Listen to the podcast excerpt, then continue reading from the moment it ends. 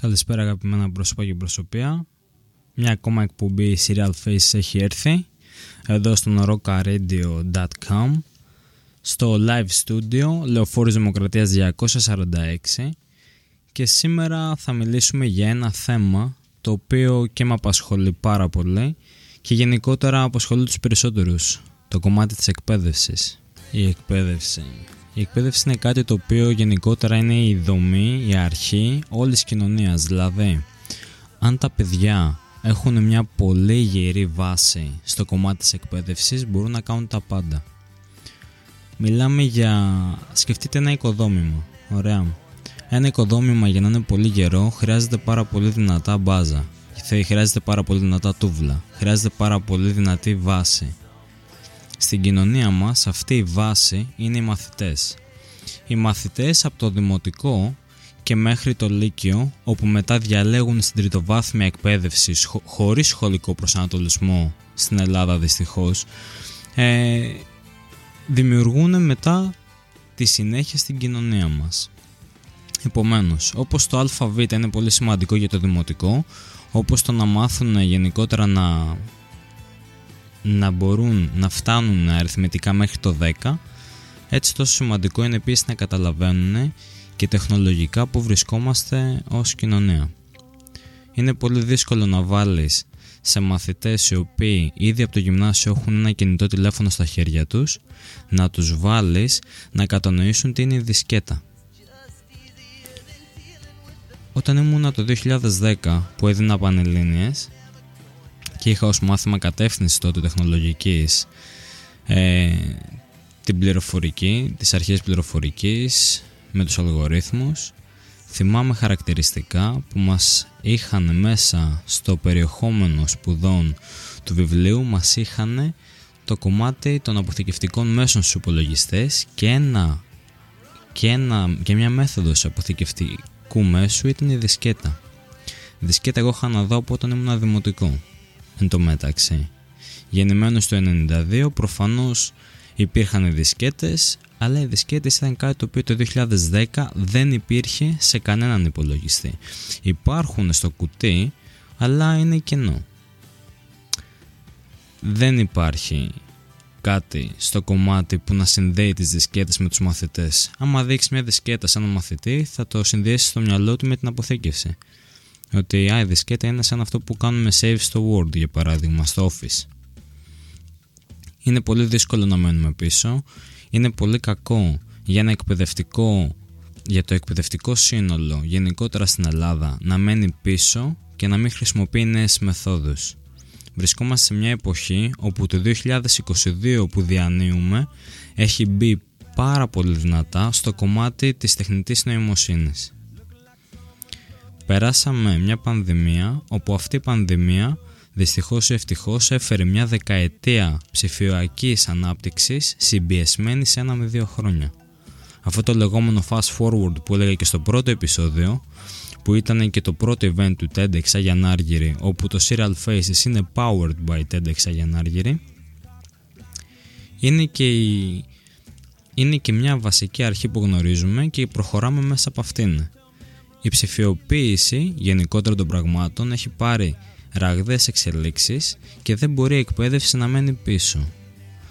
Η εκπαίδευση ψηφοποιημένη δεν είναι μόνο το να κάνεις ε, μια να κάνεις τηλεκπαίδευση Επίσης είναι γενικότερο να ψηφιοποιήσεις όλα σου τα συστήματα και τα εργαλεία που χρησιμοποιείς ως καθηγητής αλλά και ως μαθητής.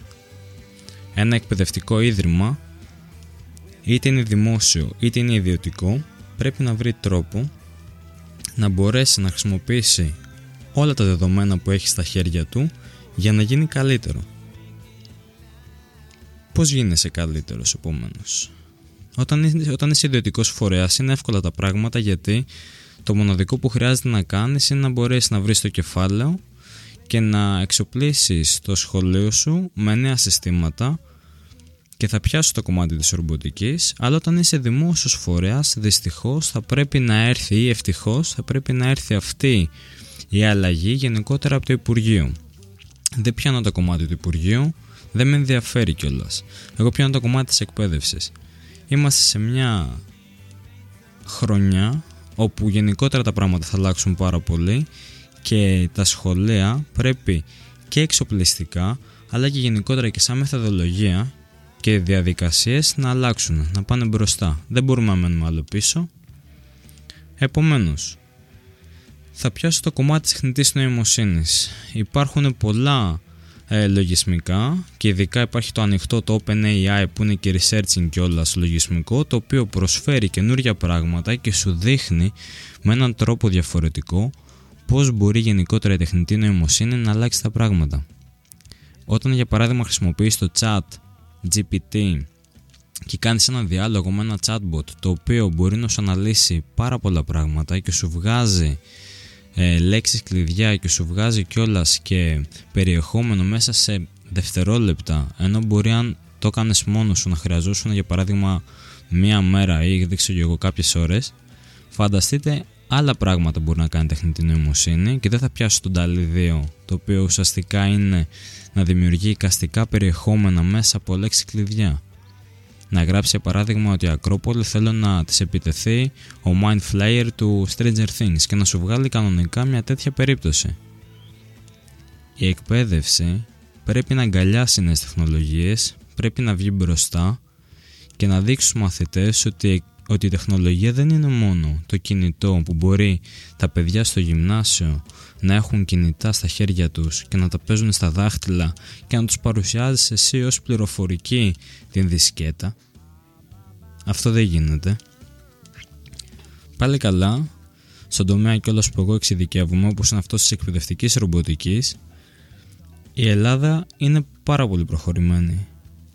Χάρη στους διαγωνισμούς, χάρη γενικότερα τον τόρο, χάρη στη φούσκα που προσπαθούν πολλοί να κάνουν και να κερδίσουν μέσα από την εκπαιδευτική ρομποτική. Δεν ξέρω ποιοι φορείς και γενικότερα ποιοι παράμετροι έχουν βοηθήσει αυτό το πράγμα. Όμως η εκπαιδευτική ρομποτική στην Ελλάδα και γενικότερα το robotics στο κομμάτι της ανάπτυξης στην Ελλάδα είναι πιο μπροστά από άλλες χώρες. Το πρόβλημα εδώ πέρα ποιο είναι; Το πρόβλημα είναι ότι δυστυχώς το robotics δεν μπορούν να το αξιοποιήσουν όλα τα σχολεία. Για παράδειγμα, για να μπορέσει ένα σχολείο να αξιοποιήσει 100% το κομμάτι του Educational Robotics θα πρέπει το συγκεκριμένο σχολείο να έχει μέσα ένα εργαστήριο το οποίο να προσφέρει πλατφόρμες διαφορετικές εκπαιδευτικής ρομποτικής όπως είναι το Arduino, όπως είναι το Raspberry Pi, όπως είναι το Microbit και γενικότερα να έχει και τη Lego και να μπορέσει ο καθηγητής ή η καθηγήτρια να δημιουργήσει καινούργια σενάρια και συνδυαστικά μέσα τις πλατφόρμες που έχει στα χέρια του ή στα χέρια της. Επίσης χρειάζονται υπολογιστές να έχουν τα τελευταία Windows ως λειτουργικά συστήματα να είναι ανανεωμένα με τα Office τα τελευταία δεν μπορείς να μπαίνεις σε ένα σχολείο γιατί μου έχει ε, ε, αυτό είναι παράδειγμα δικό μου να μπαίνεις σε σχολείο το οποίο για παράδειγμα είναι και, όχι καινούριο, είναι πειραματικό σχολείο και να βλέπεις Office του 2013. Δεν γίνεται. Πρέπει οι δομές των σχολείων να έχουν πάντα την τελευταία λέξη της τεχνολογίας είτε έχει να κάνει σε λειτουργικά συστήματα είτε έχει να κάνει σε εξοπλισμό. Βάζοντας τα εργαστήρια καινοτομίας και τα εργαστήρια ικανοτήτων όπως τα λένε στο δημοτικό δεν μπορείς να πας να κάνεις STEM ή STEAM ή όπως το λένε όλοι χωρίς να έχεις βάλει μέσα πλατφόρμες ρομποτικής που να είναι η τελευταία λέξη της τεχνολογίας. Δεν γίνεται. Εν τω μεταξύ το κόστος ειδικά σε ανοιχτές πλατφόρμες όπως είναι το Micro:bit και το Arduino δεν είναι μεγάλο. Χρειάζεσαι και 3D εκτυπωτές, χρειάζεσαι και ένα drone, χρειάζεσαι πράγματα τα οποία θα βάλεις έναν μαθητή ή μια ομάδα μαθητών να δημιουργήσει η δημιουργία είναι κάτι το οποίο στον άνθρωπο πιστεύω ότι είναι έμφυτο αλλά για να μπορέσεις να το να, να, να, να δεις όλες τις πτυχές της δημιουργίας πρέπει να του δώσεις ερεθίσματα. Χωρίς ερεθίσματα δεν δημιουργείται δεν μπορείς να βάλεις τη δημιουργικότητα μέσα. Δηλαδή όταν εγώ πήγα στην Αφρική στη Ζανζιβάρη και έδειξα τα ρομπότ μέσα από το Microbit στους μαθητές κατάλαβα πως αμέσως γενικότερα η νοοτροπία τους άλλαξε για το τι μπορεί να είναι εκπαιδευτική ρομποτική. Δεν γίνεται να μπαίνει σαν μάθημα εκπαιδευτική ρομποτική στη Ζανζιβάρη, στην Αφρική, στην Τανζανία και να μην έχει μπει καθολικά σε όλη την Ελλάδα. Στον ορισμό που γράψαμε με τη Διάννα τη Βουτυράκου το 2022 στο Ετζέσε το περιοδικό, αυτό που πρώτα απ' όλα είπαμε ήταν ότι για να μπορέσεις να δημιουργήσεις ένα εκπαιδευτικό σενάριο, η κεντρική ιδέα είναι το να ψάξεις, να ερευνήσεις και να κατανοήσεις ποιον μαθησιακό σκοπό μπορεί να αξιοποιη... ποιος μαθησιακός σκοπός μπορεί να αξιοποιηθεί μέσα από το εκπαιδευτικό σενάριο που θα κάνεις. Μπορείς να κάνεις οποιοδήποτε σενάριο θες, αλλά για να είναι αποτελεσματικό ειδικά στους μαθητές πρέπει να αγγίζει μια εκπαιδευτική πτυχή του σχολείου και του περιεχόμενου του σχολικού τους βιβλίου.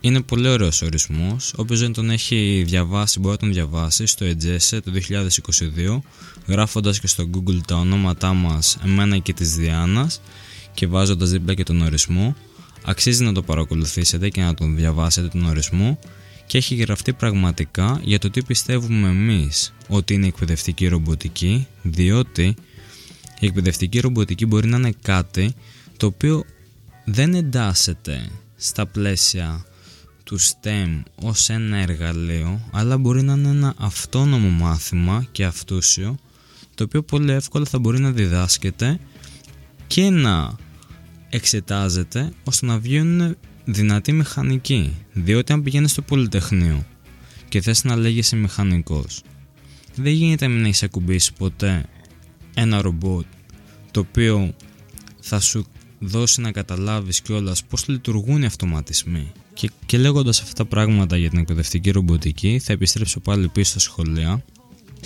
και θα πω ότι οι καθηγητές καλό είναι να καταλάβουν ότι η ρομποτική, οι αυτοματισμοί δεν είναι το scratch και είναι οι περισσότερα πράγματα και χρειάζεται να αξιοποιήσουν όλα τα εργαλεία που τους δίνονται αλλά και να ζητήσουν καινούργια εργαλεία.